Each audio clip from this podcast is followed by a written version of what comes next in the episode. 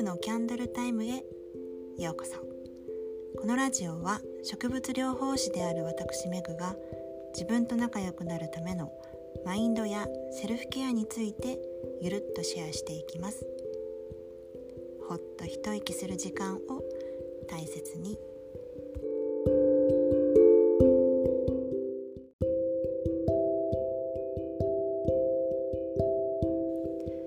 皆さんこんばんは。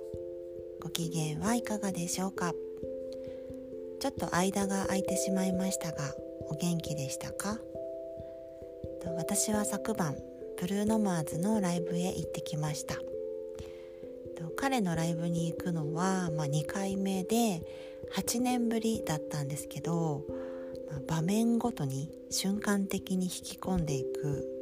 もうその放つエネルギーが圧倒的でもうザ・スターって感じでしたね。でまあその中自分の感覚も8年前と変わっているからこそ余計に楽しめたなって思うことがあってはい今日はそんなお話をしたいと思います。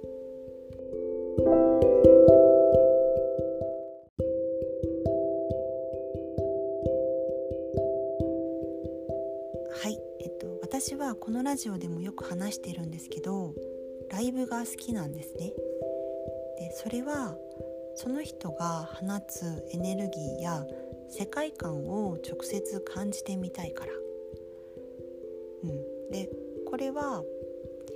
まあ、別にアーティストとかではなくてもあのリアルで人や空間を感じてみたいっていう気持ちが割と強いんだと思います。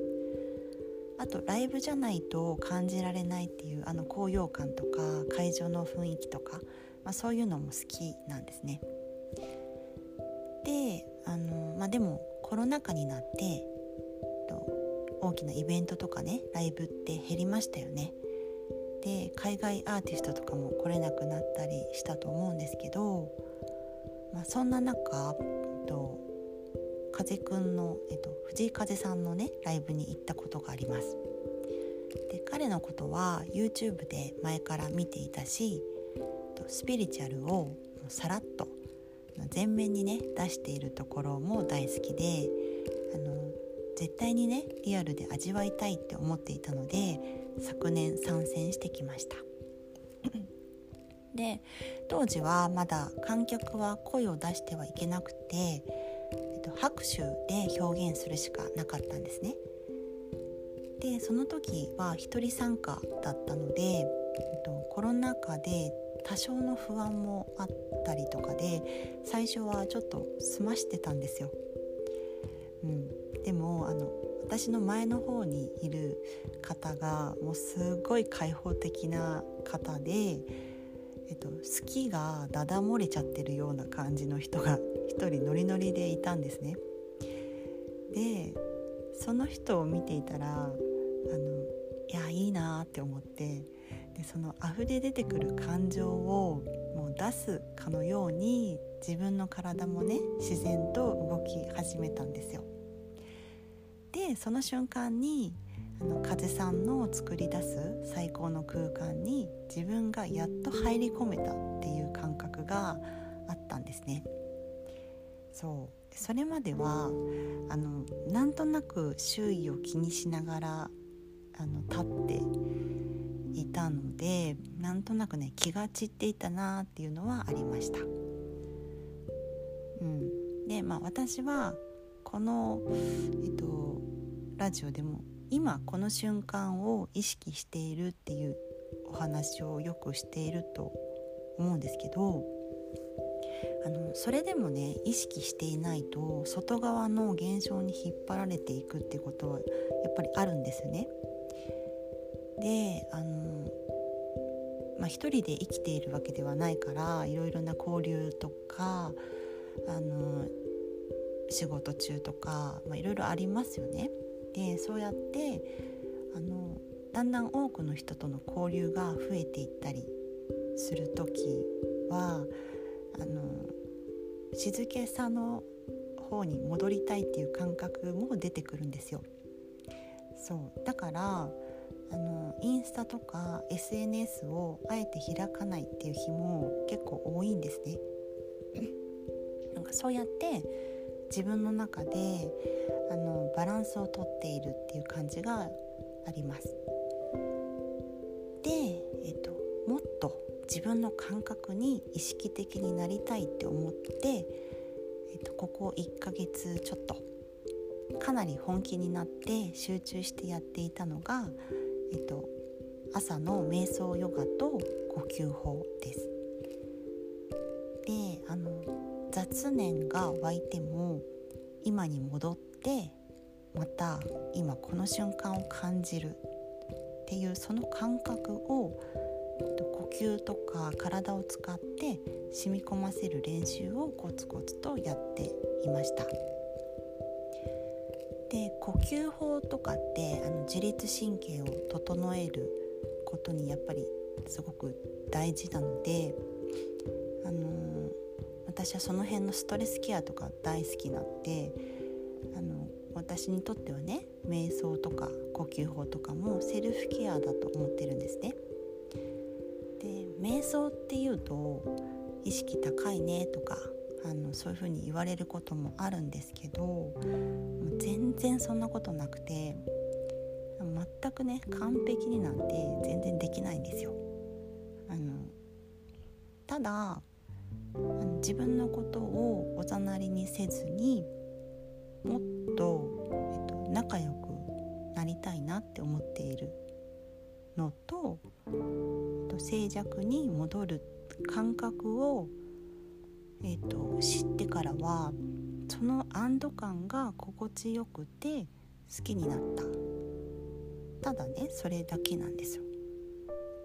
そう。だからうんと瞑想に完璧とかないよって教えてもらってあの雑念が湧いてくる湧いてきているっていう感覚に気づくことが一番大事ですよって教えてもらったのであそれであれば何度でも今に戻れるって気づいて戻る気づいて戻るっていうのを繰り返してるとだんだん今にいやすくなりますよって教えてもらったのでその練習をねしていたんですよ。で、まあ、そんな瞑想の鍛錬の末にあのブルーノのライブに参加してみたら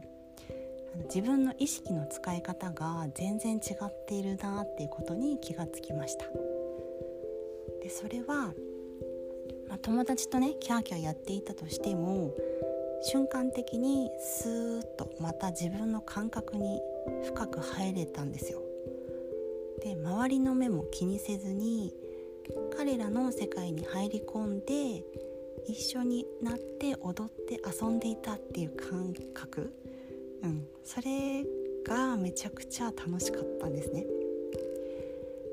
とあと演者側の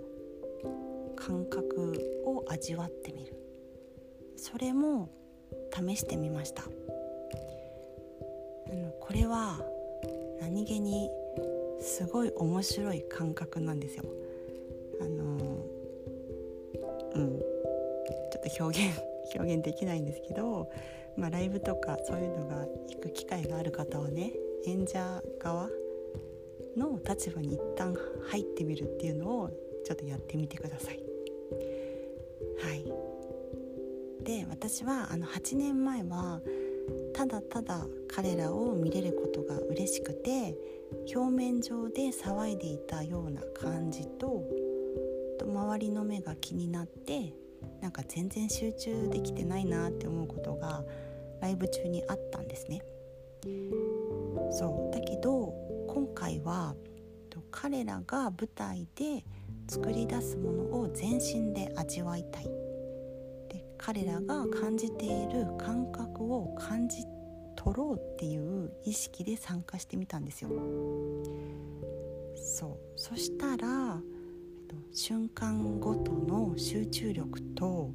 う放つエネルギーの凄まじさにもう震えっぱなしでした。はい。伝わるかな？はい。でもこれってあのライブの話をしているようですけどあの日々のことと全く同じなんですよね。日常のことを五感で感じるっていうことを意識してそれを楽しんでいるかがとても重要で私はいつもそこを大事に感じているんですね。その習慣をうんとするようになったんですよ。でその小さなことを味わっている習慣があるからこそ大きなことでも圧倒されずに今この瞬間を感じようっていうスイッチが自然と入るんだなっていうことに今回思ってでその味わうことっていうことに積極的になっているなっていうふうにあの今回のねライブを通じて、うん、感じました。はいそうだからあの今後もね瞑想とか静寂な時間こそ面倒くさがらずにセルフケアだと思ってコツコツと楽しめる自分でありたいなと思っていますはい。今日はそんな感じです。ちょっとうまくまとめられないので何かしら感じ取っていただけたら嬉しいです。最後まで聞いてくださりありがとうございました。ほっと一息する時間を大切に素敵なリラックスタイムをお過ごしください。